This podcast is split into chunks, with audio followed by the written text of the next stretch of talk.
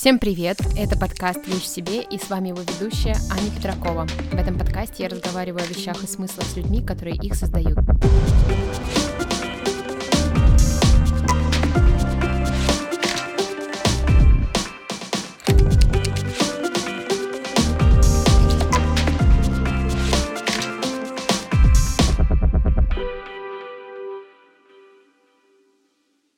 Всем привет в новом 2024 году, и это первый эпизод этого нового года.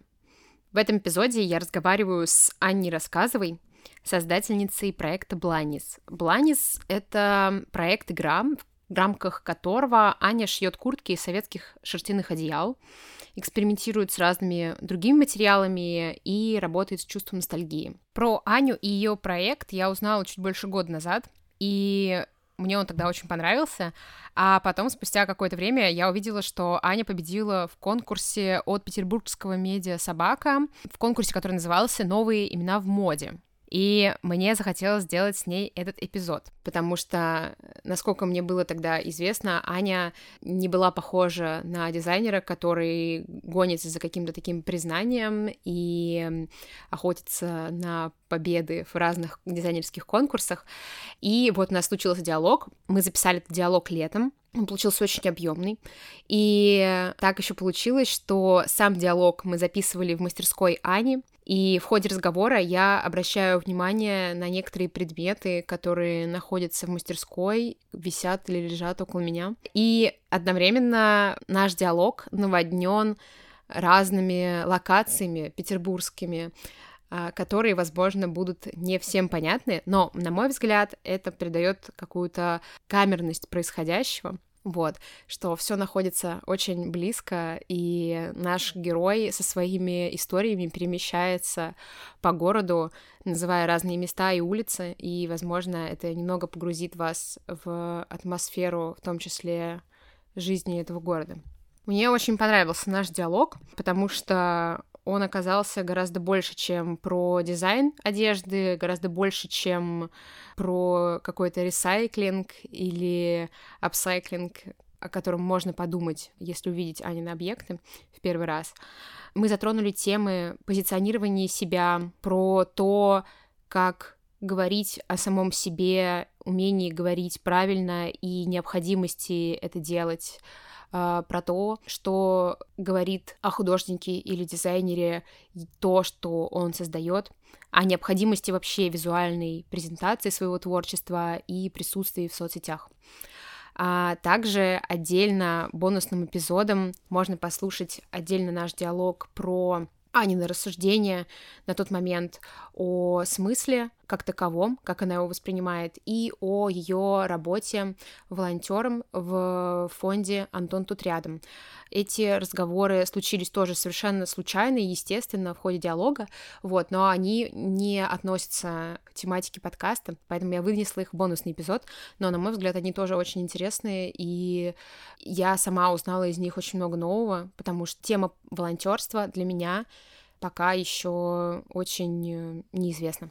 Бон... Еще раз скажу, что бонусный эпизод доступен при оформлении подписки на Boosty или Patreon. Ссылки на эти сервисы будут в описании к выпуску. А мы переходим к моему диалогу с Аней Рассказывай.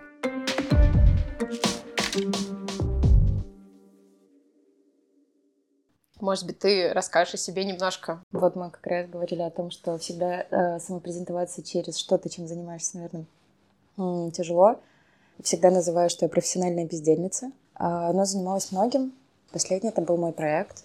Проект Флер с винтажкой. Вот сейчас шью, делаю поделки из мусора. Что еще рисую, керамикой занимаюсь. Вот. Живу какую-то свою классную жизнь.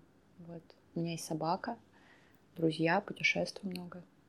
Ну, сейчас уже немного, но путешествую. А вот ты сказала, что тебе не близка вот эта презентация через эм, то, что ты делаешь.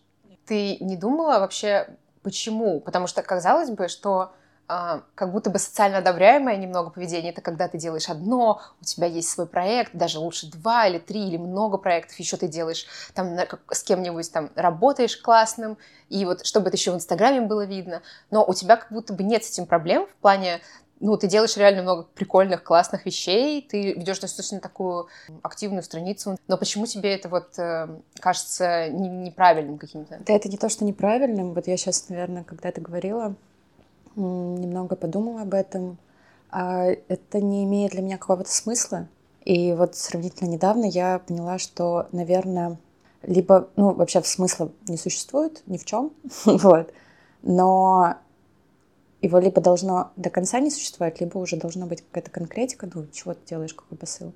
Вот. И вот у меня, наверное, его вообще не существует.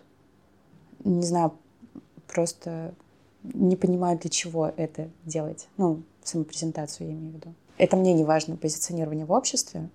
Но если кому-то важно меня увидеть, то я достаточно много как раз-таки делаю что-то, и посредством этих штук или той же там странички в Instagram, можно, наверное, посмотреть и познакомиться, что, что я делаю. То есть мне кажется, как будто что я делаю важнее, чем что я себе говорю. Этого не то, что из-за того, что этого очень много или еще чего-то. Ну, как бы иногда много, иногда мало, иногда лежу на полу в потолок, плюю, не знаю, сказки слушаю, аудио. вот.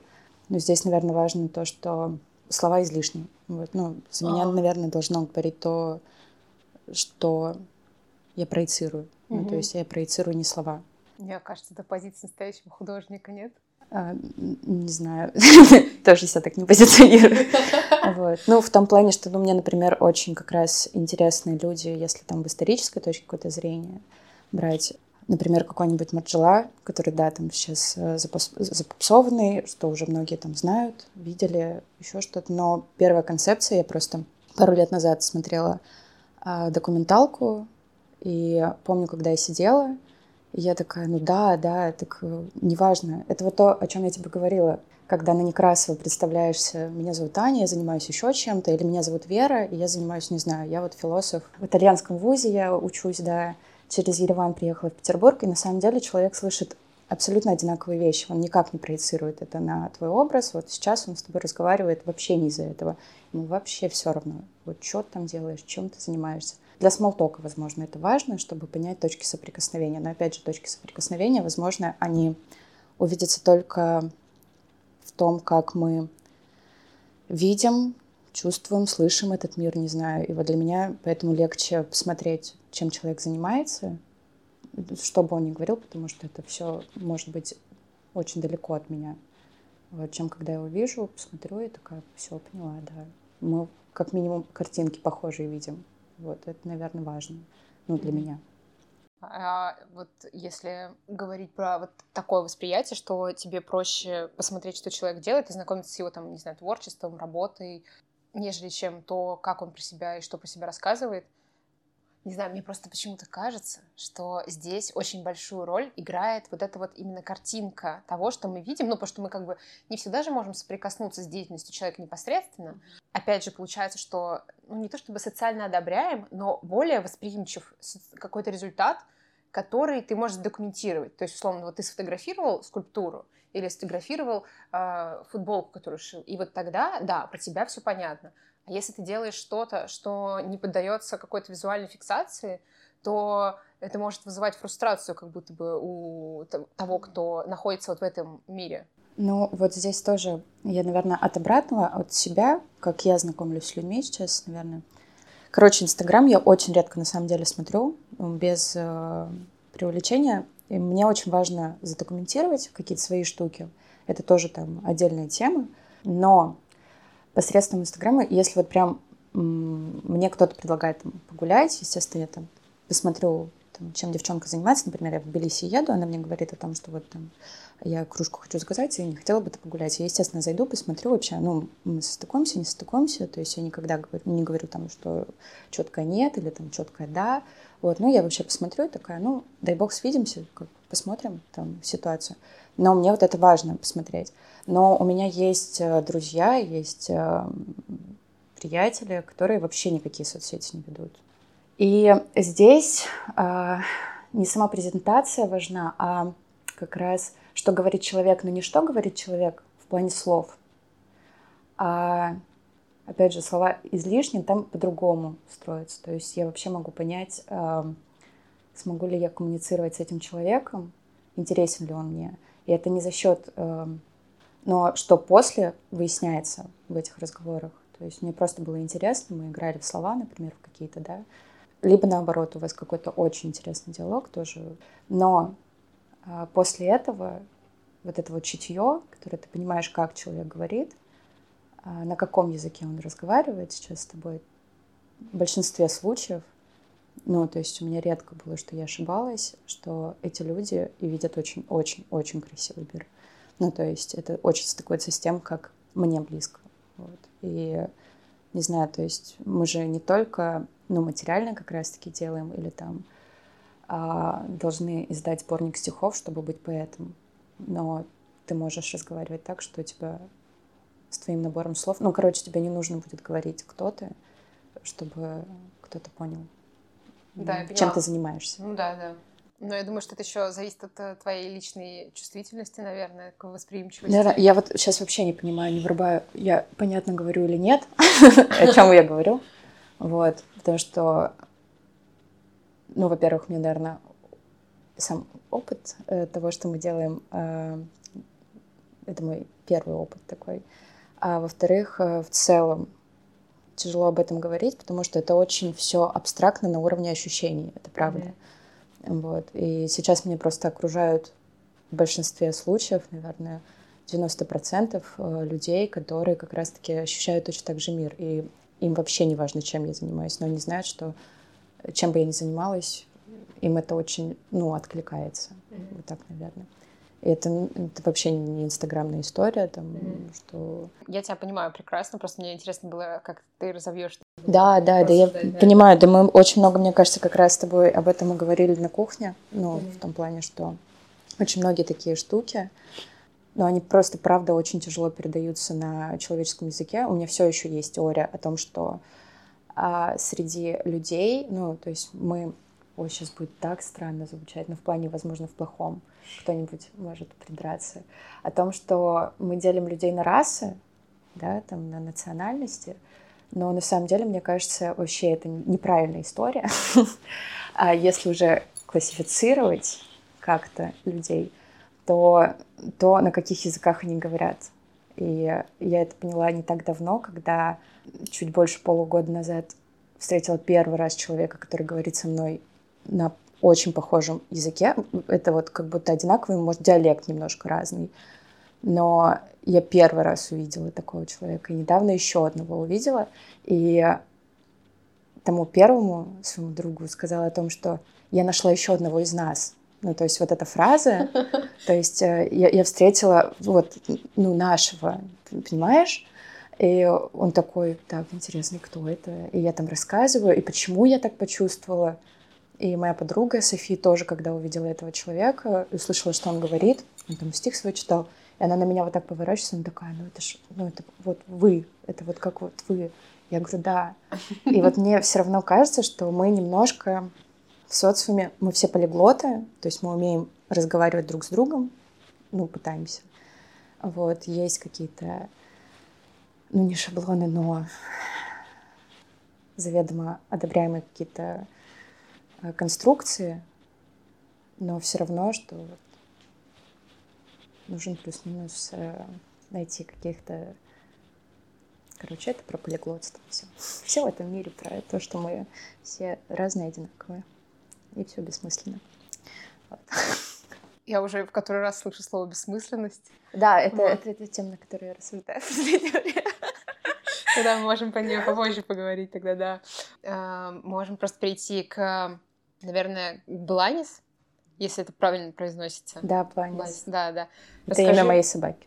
А, расскажи вообще, с чего он начинался и как ты вообще вот относишься к этому проекту? Ну, во-первых, я, наверное, его уже не считаю проектом, ну, именно вот как проект, потому что концепция вот проекта, она подразумевает какую-то структуру, ну, вот э, по, моему, по моим предыдущим опытам я открывала с друзьями кофейню, потом я открывала с подругой магазин винтажный, и когда это приобретает структуру, мне это в какой-то момент перестает быть интересно, потому что это уже немного э, другой план работы. не то, чем бы я хотела заниматься, наверное. Вот. И поэтому я отказываюсь от, э, что это какой-то вот такой вот проект. Это просто что-то. Вот. Я, я еще не, не поняла, что. Вот. Я тоже недавно с э, подругой разговаривала. Она такая, я не понимаю, что такое бланис. Я такая, да я тоже. Вот, типа, ну вот что, что-то, что-то, что делаю. И бланис, э, ну вот если именно с курточками брать, то я не помню, как вот конкретно в какой момент зародилась, зародилась эта идея. Я помню, что я захотела шить. Я начала шить, и это было за год до пандемии. Возможно, потом вот в пандемийный год я еще продолжила. А, я сходила к девочке, поучилась шить. А, шила свой первый костюм, типа брюки, пиджак мужской. Мне очень хотелось. А, ну и в пандемию я прям что-то сидела дома, шила, вот, рассказывала о своих идеях э, своему первому мужу. вот. Э, и он очень сильно поддерживал, говорил, что очень классная идея. Про куртки я, видимо, когда-то так сказала. Я не помню, в какой момент вот это случилось именно э, с куртками идея. Вот. Помню, что я задумывалась, когда в поезде ехала, о том, что одеяло классное. Но я не помню, что вот я такая, о, это будет куртка. Вот, что, ну вот, какое-то такое воспоминание. И я рассказала своей подруге, Николь, вот с которой мы открывали как раз винтажный э, магазин. И она такая, это будет классно. И я это постоянно оттягивала и не покупала это одеяло. И все, меня уже все спрашивали, типа, вот кому, с кем я делилась. Я такая, да-да-да, угу, будет когда-нибудь. И на мой день рождения э, Николь подарила мне кучу подарков, и один из них это было одеяло. Это было очень трогательно. То есть это был подарок э, не в одеяле, а в вере, наверное, того, что это произойдет. И это очень сильно меня запушило. Вот. Я э, шила первый экземпляр куртки.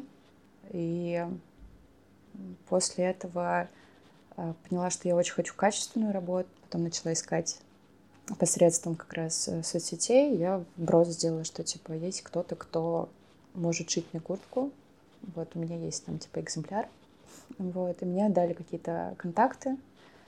И я потом уже нашла свою Алену, вот, которая мне сейчас очень сильно помогает.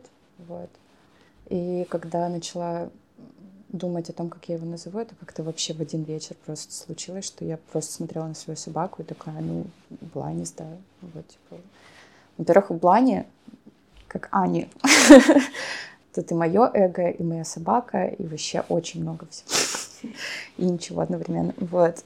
Ну и вот Алена, вот это супер потрясающая девчонка. Я помню, что мне дали ее контакт. Я с ней встречаюсь в смене мы сразу обнимаемся, как будто мы тысячу лет друг друга знаем. Они, они, не просто написала о том, что «Привет, мне надо кое-что шить, давай встретимся». Вот, и я думаю, господи, как я сейчас буду рассказывать человеку, что я вот, ну, короче, у меня одеяло, вот, короче, куртка, вот, надо вот такое шить. Я ей просто рассказываю, мне кажется, за пять минут. И она такая, да, да, вообще, прям вообще супер класс идеи, вообще, да, конечно, я вот, ну, завтра готова уже шить. Вот, и у меня после этого ничего не менялось, наоборот, я каждый раз рассказываю ей новые какие-то истории. У нас Единственное, так как это не на потоке, это больше такая история, что у Алены есть еще работа, у меня свои какие-то приколы. Все достаточно медленно идет, но идей всегда куча, мы их записываем. И вот в этом году начали там реализовывать еще какие-то другие свои идеи. Вот какие-то идеи появляются, просто я ей рассказываю, говорю, вот это вот так хочу сделать, вот это вот так. И она вообще всегда полностью за идею, за, не знаю, очень большой такой я бы даже не могла сказать, что Алена просто швея. Алена такой очень хороший партнер в путешествии в этом. Вот, поэтому привет, Алена, если ты это слушаешь. Круто, круто. Это здорово, что тебе так повезло вообще с вот тебе дали контакт, и все совпало сразу. А, да, там еще такая смешная история была о том, что она говорит, а как ты меня нашла? Я говорю, вот мне какой-то чел написал. Она такая, так, кто это?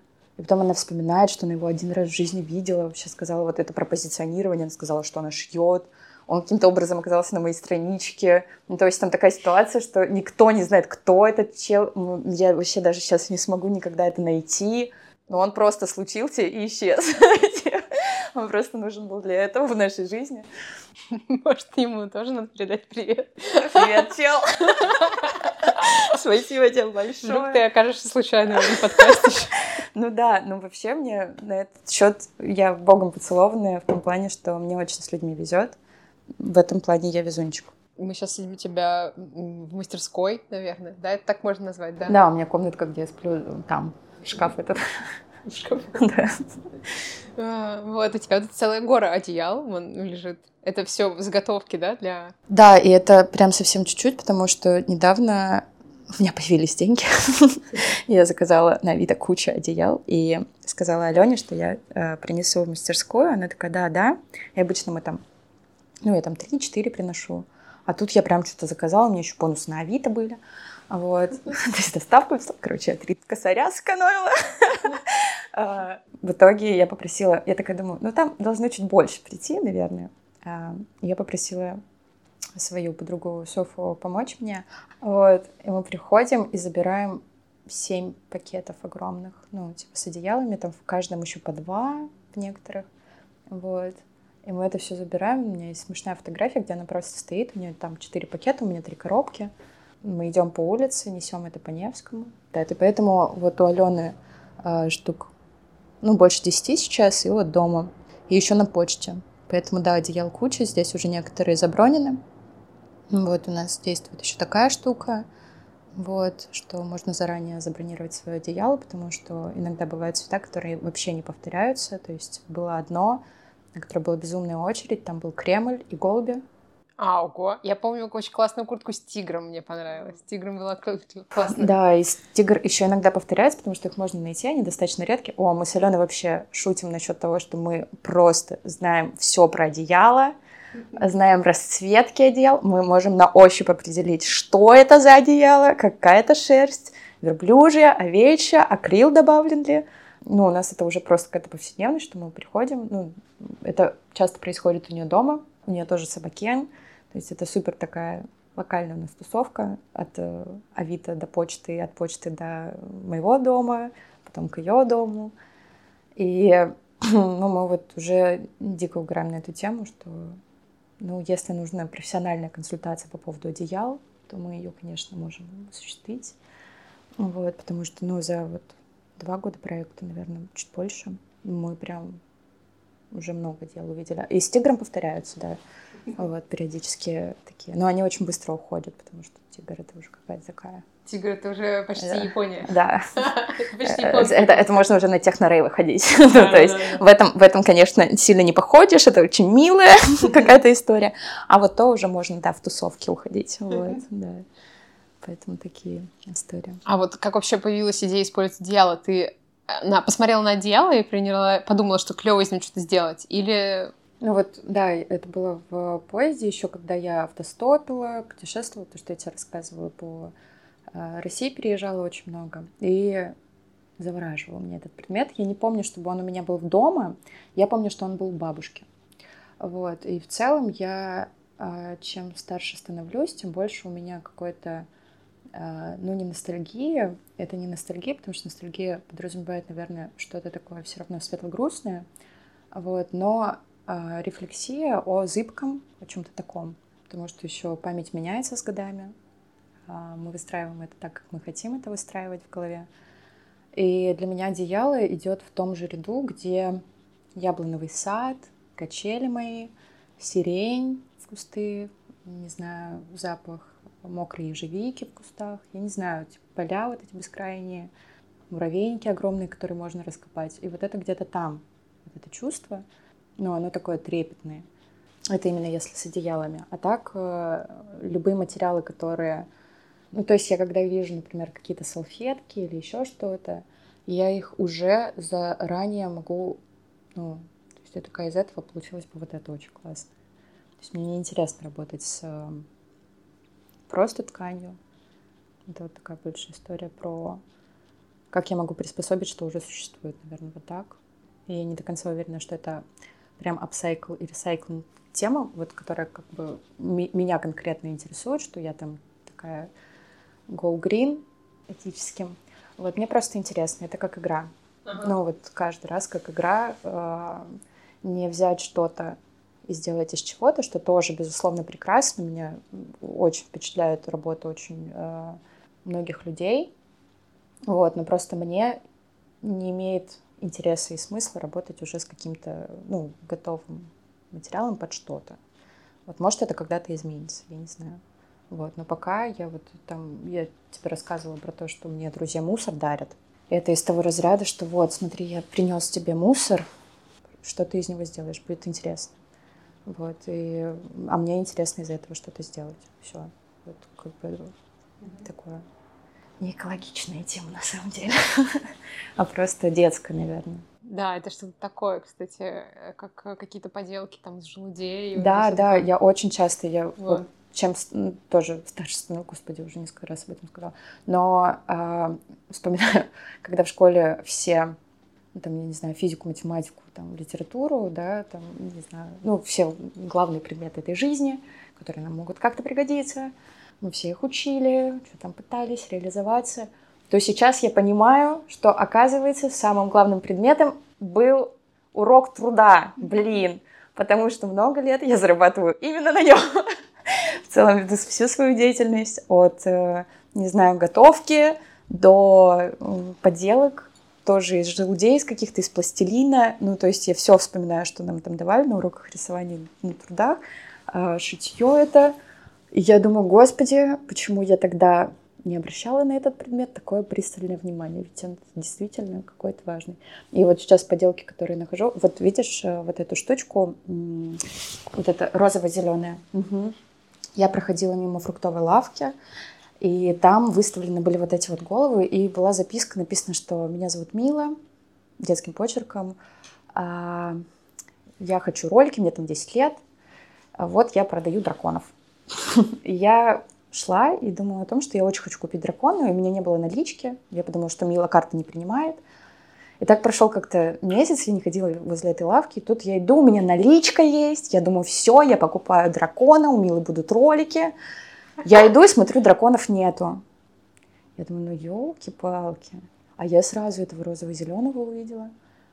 Я прохожу мимо и думаю, блин, ну а что, ну не будет дракона, ну на ролике-то можно отдать денег. Я подхожу к этой лавке, там сидит э, потрясающая какая-то улыбчивая женщина из Средней Азии. Я говорю, вот тут была записка, Мила, ролики, что-то. Она такая, я смотрю, она меняется в лице, я понимаю, что, скорее всего, это ее дочь. Она такая, да, да, Миле, вот э, ролики. Я говорю, вот я хотела бы дать на ролики денег. Вот. И она мне говорит, так у нас драконы есть, у нас их никто не покупал, я их просто, я их вчера сняла с витрины, потому что, ну, они просто лежали, она говорит, какого вы хотите? Я говорю, там какой-то был розово-зеленый, он говорит, вот он, он, да.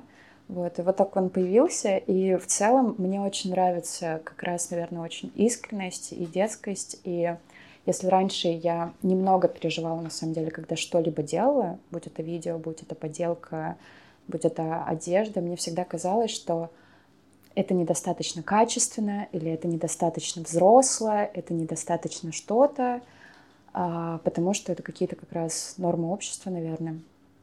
И, ну вот уже много лет я приверженец того, что да блин, классно. Ну, типа, это самое ценное вот именно, ну, для меня. Просто вот делать какую-то такую штуку. То есть э, я могу сказать, что там куртки я делаю из апсайкл материалов, потому что это вот тема экологии очень важна. И вообще так все устроено в мире. Вот я решила, что я хочу использовать только эти продукты. Но если быть до конца честно, нет, мне просто весело, мне просто интересно, мне просто как бы, ну, мне просто радостно, не знаю, типа вот придумать вот такую Мне штуку. нравится вот эта деталь очень. Это вообще, а там сзади еще цветок нарисован там где-то. Да, да, кстати. Да. Вот. Просто потрясающая штука. Мне кажется, из нее вообще можно выставки сделать из э, вот этих драконов. Я такого не видела. Я не знаю, может, их там тоже на трудах где-то учат. Я часто нахожу поделки из, ну, тоже из какого-нибудь пластилина на улице, возле детских садиков, возле школ тоже выбрасывать. Я думаю, господи, ну это же произведение искусства, ну зачем, ну куда это, как? Вот, но я забираю периодически что-то такое домой. Ты, ты просто как, ты коллекционируешь это как предметы, которые потом сможешь использовать или как для вдохновения а, в том а, числе? Я думаю, что использую, потому что тоже в какой-то момент жизни я очень много всего собирала. Ну, это от каких-то памятных вещичек, ну, то есть прям каких-то там билетиков кино, еще чего-то, до каких-то там трогательных. И меня тоже один из моих друзей, наверное, научил вот этому, что это не так важно. То есть у меня все еще хранятся эти реликвии, много, но я их пытаюсь трансформировать во что-то, вот, ну, что не просто будет пылиться. Вот, что это может быть висеть. Да, оно тоже будет пылиться, скорее всего, но оно там будет радовать. То есть ну, ты там сделал вот так, а оно там уже шуршит, уже там посмотрел. Ну, то есть оно не просто лежит. Вот. Ну, хотя здесь мой алтарь, вот. Это тоже забавно, конечно, говорить, что оно ничего не лежит, но все, конечно, готовится из чего-то. Ну, да, в большинстве случаев используют для чего-то. Забавно еще коррелирует как-то с тем, что ты рассказывала до этого, еще до записи, про то, что ты, когда ты понимаешь, что тебе ну, некомфортно в текущей ситуации, ты сразу хочешь куда-то выпереться, куда-то и исчезнуть. Вот. А тут ты как бы, несмотря на такую, как бы, наличие такой тенденции, ты на самом деле при этом в текущем моменте ты достаточно плотно коммуницируешь э, с материальной средой и как бы, наоборот ее собираешь и как-то аккумулируешь? У меня была тема, э, у меня была идея для фильма. И там была, был один из э, аспектов, чтобы вот, ну, там, я делала, если бы там люди, ну, вот просто исчезли, я разгоняла эту тему с некоторыми людьми, то есть мы прям шли, ну, наверное, 10 часов могли проговорить, и я расспрашивала, как бы человек там себя вел в разных ситуациях. И вот одна из вещей, которые в себе заметила, то, что я думала, чтобы Отчасти я делала. И там очень много стыковок с тем, что я и сейчас делаю. И одно из них я бы точно так же там перемещалась в, везде. Но конура у меня бы в любом случае где-то бы осталась, куда бы я просто приносила какие-то вещи, то есть независимо от того, что вот весь мой мир — это дом, там условно нет кого ничего прятать или еще что-то. Но вот этот э, сундучок с сокровищами, он где-то должен быть. Вот. Но потихоньку оно трансформируется во что-то другое, опять же, что этот сундучок с сокровищами, он может быть просто быть в другом варианте, то есть не обязательно находиться где-то непосредственно со всеми своими пожитками. Вот. Это не о том, что я там боюсь, что я не уеду там, ой, ну точнее уеду и все оставлю, там, что-то с этим случится, а что это просто, ну, другую форму может приобрести, наверное, вот так. Да, и если бы я так делала всю свою жизнь, а я достаточно сентиментальный человек, то мне кажется, я бы уже была как э, из э, вот этих американских фильмов, э, сериалов, мультиков, где там есть городская сумасшедшая, которая котами бросается, сидит в, этих, в этой горе мусора. Вот. Мне кажется, что ну, это бы выглядело примерно так. Слава богу, она находит место, она находит себе дом дальше. Вот. А кто вот эти люди, кто покупает такие куртки из советских одеял? Это, это удивительно разные люди.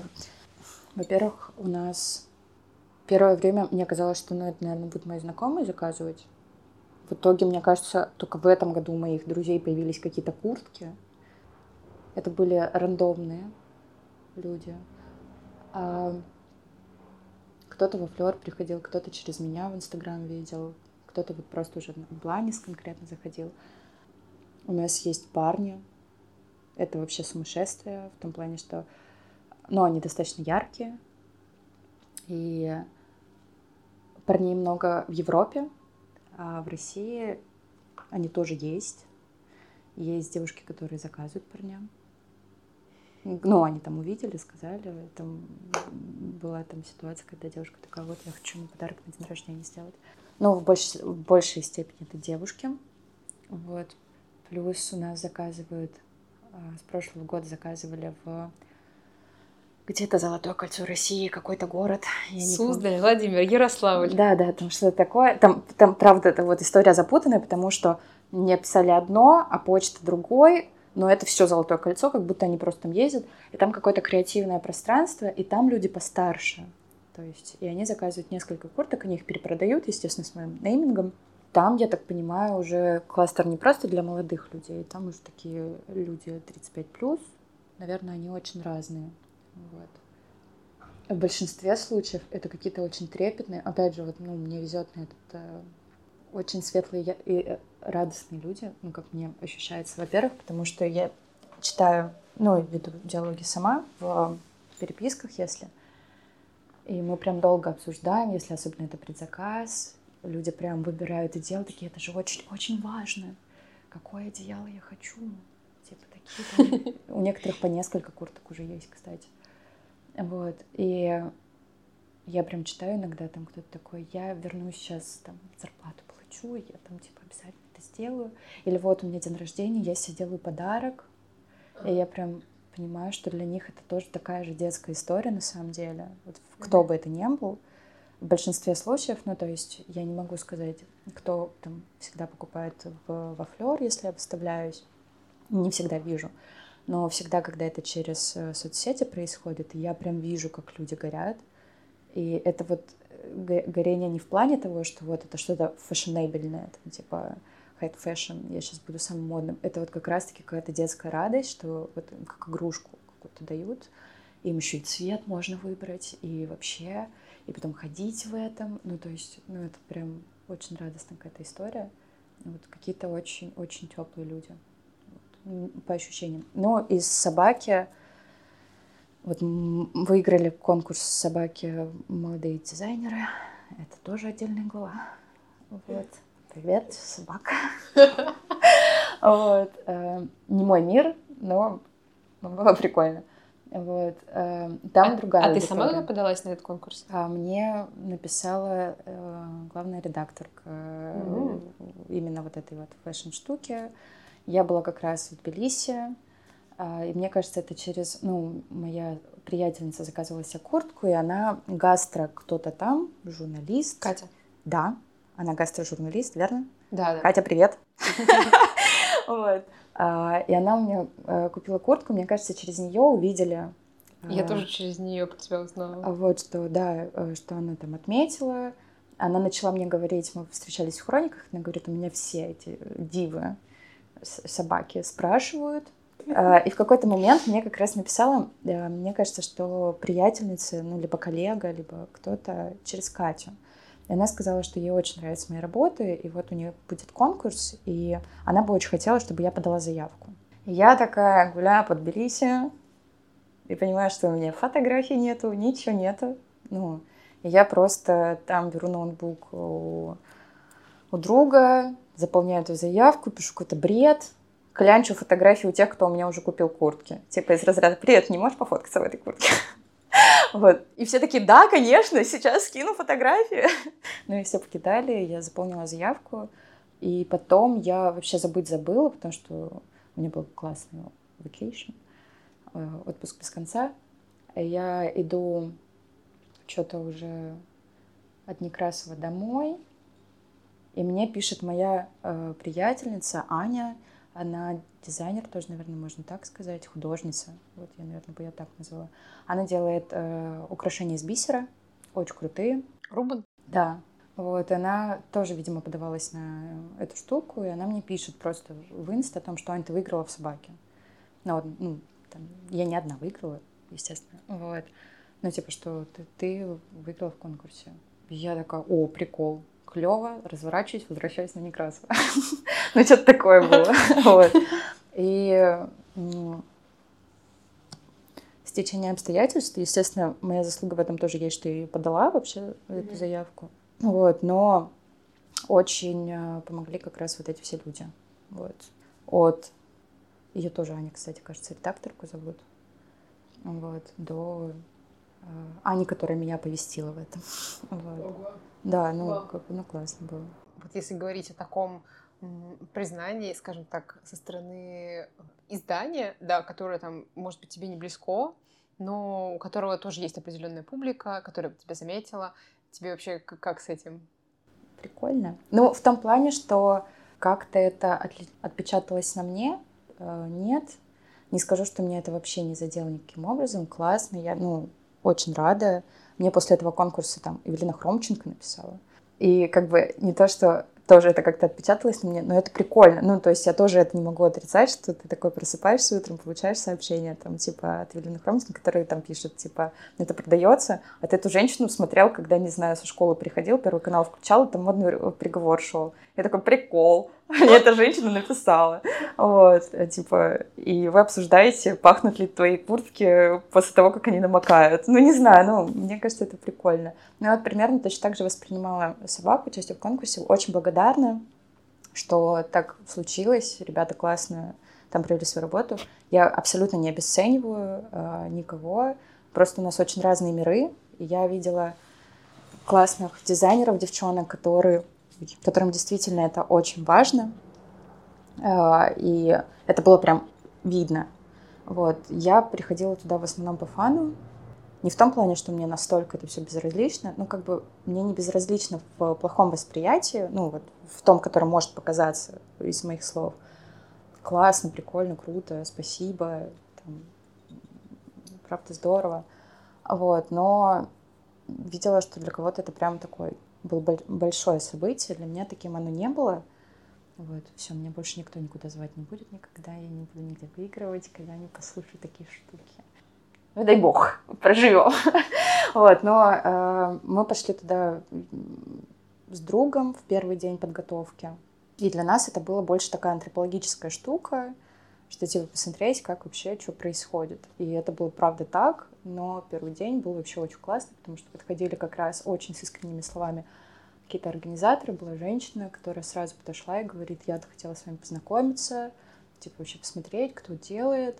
Вот. А она как раз какие-то очень крутые показы, э, ну, помогала организовывать э, с европейскими модельерами. Ну, типа, она работала с high fashion, и это было очень приятно, на самом деле, получить. Она как-то очень искренне говорила.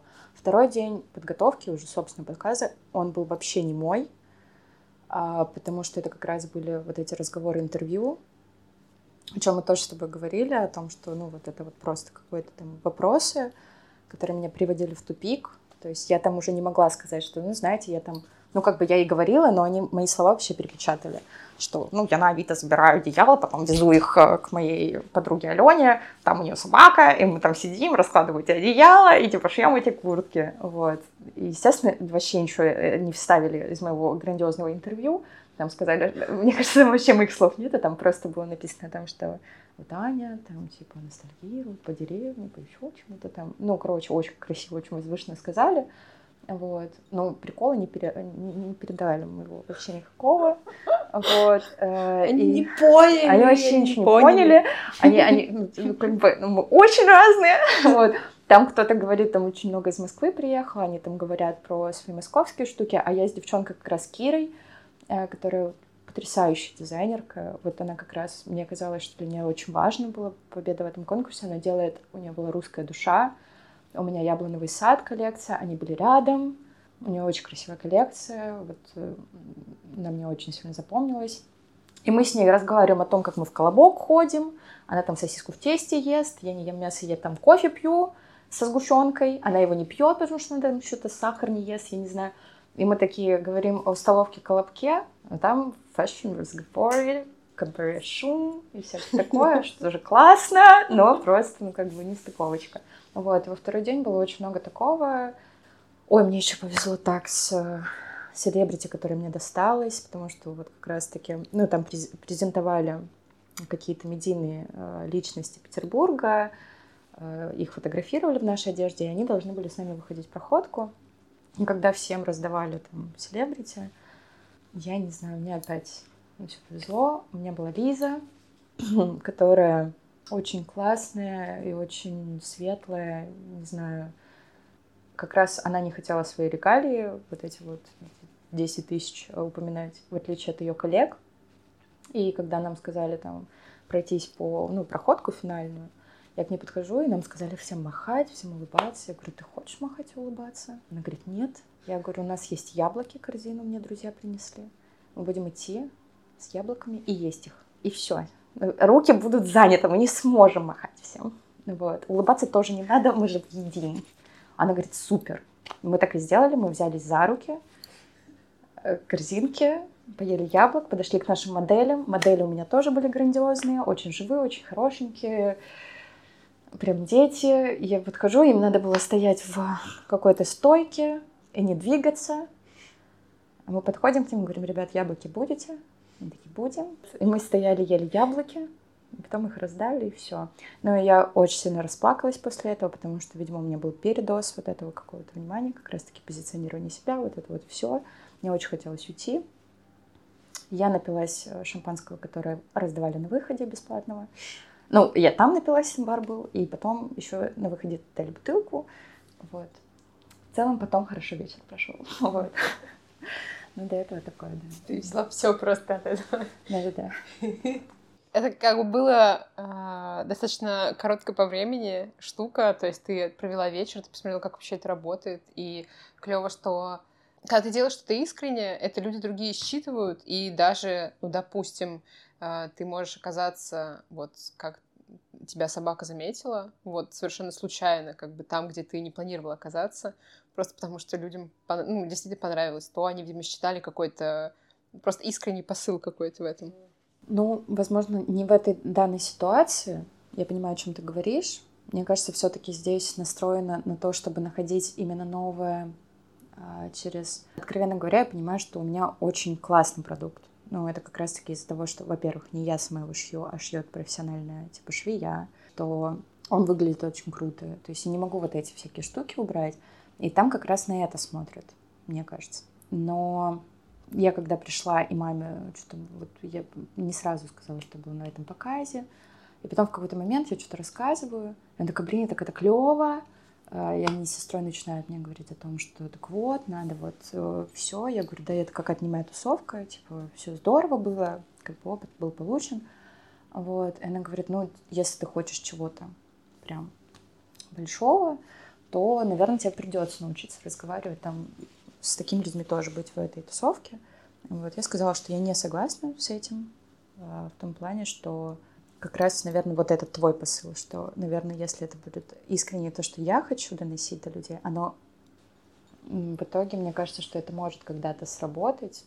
Может, не сработать, не знаю, вообще посмотрим, поживем, увидим.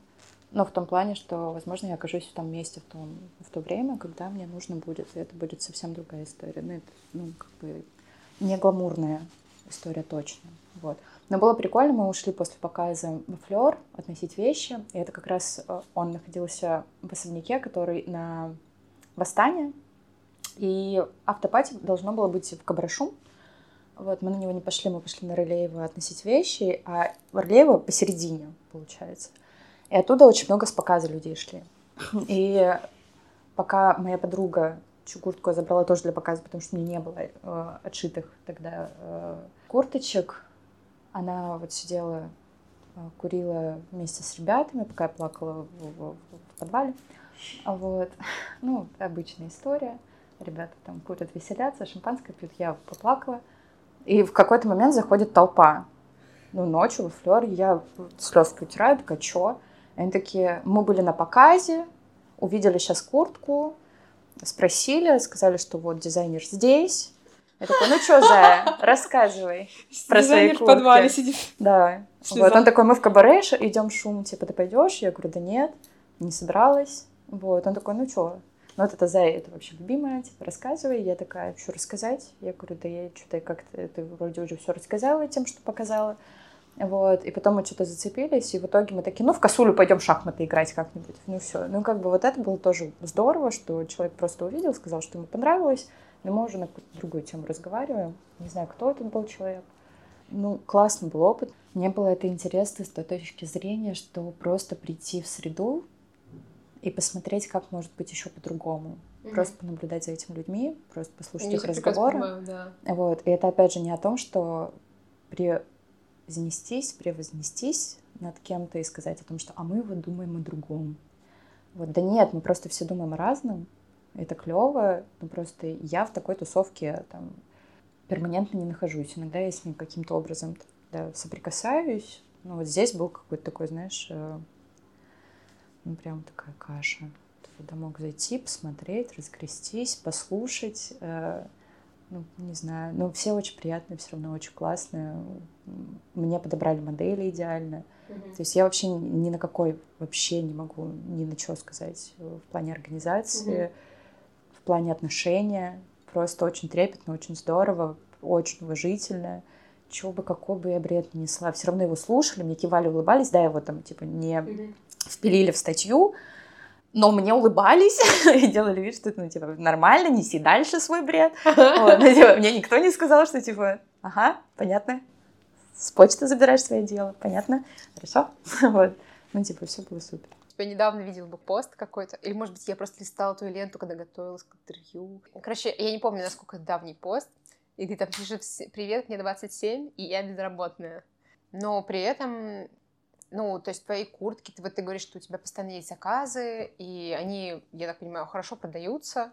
Короче, тебе не кажется, что в этом есть как бы некоторое сопротивление какой-то системе, что вот я не состою, я как бы не принадлежу какой-то институции, допустим, какой-то компании, и вот я абсолютно свободный человек, а, я свободна от необходимости зарабатывать деньги, я как бы вот что-то создаю, оно продается, да, но это не то, на чем я фокусируюсь, и в целом как бы я безработная, и вот я продолжаю делать то, что делаю, даже когда продала все свои проекты.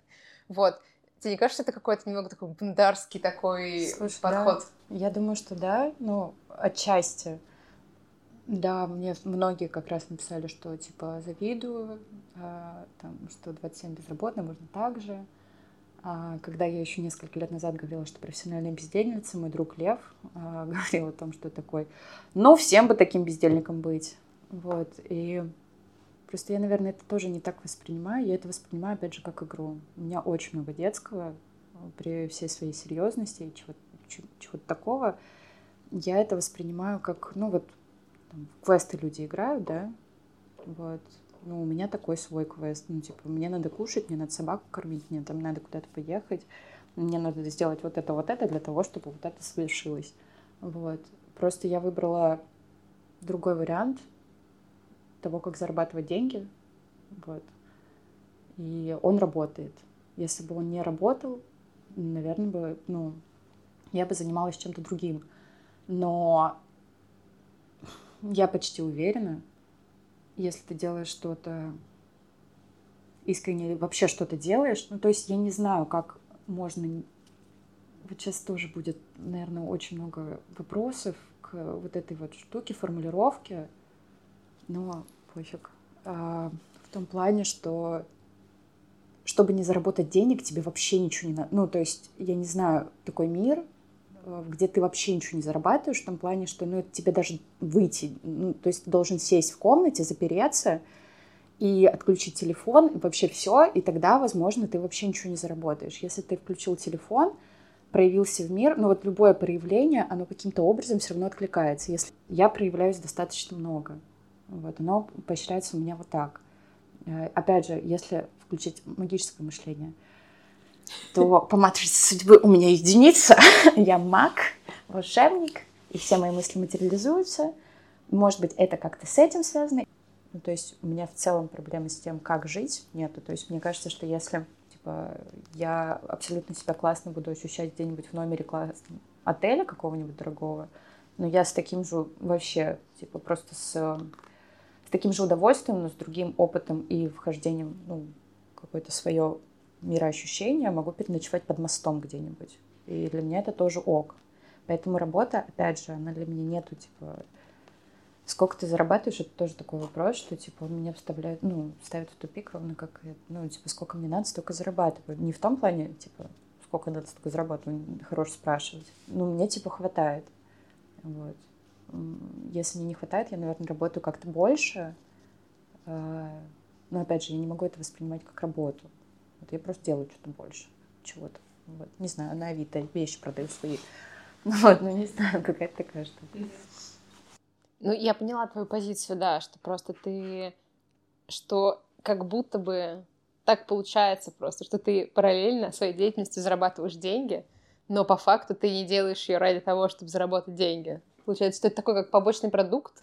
Ну, я не могу прям совсем сказать, что, ну, я это делаю вот просто так. Нет, но ну я же это все равно продаю, я это, ну, это в коммерческую штуку уходит. То есть я не могу, вот если прям совсем, это вот как про экологию сейчас будет, и апсайкл, и ресайкл, mm-hmm. такая же тема, что из разряда, а, если бы я сейчас сказала, что меня это вообще никаким образом не колышет, ну, я бы лукавила. Ну, блин, mm-hmm. мы все хотим зарабатывать деньги. Ну, не то, что мы хотим их зарабатывать, нам нужно их зарабатывать, ну, потому что мы живем в таком мире, да. Mm-hmm.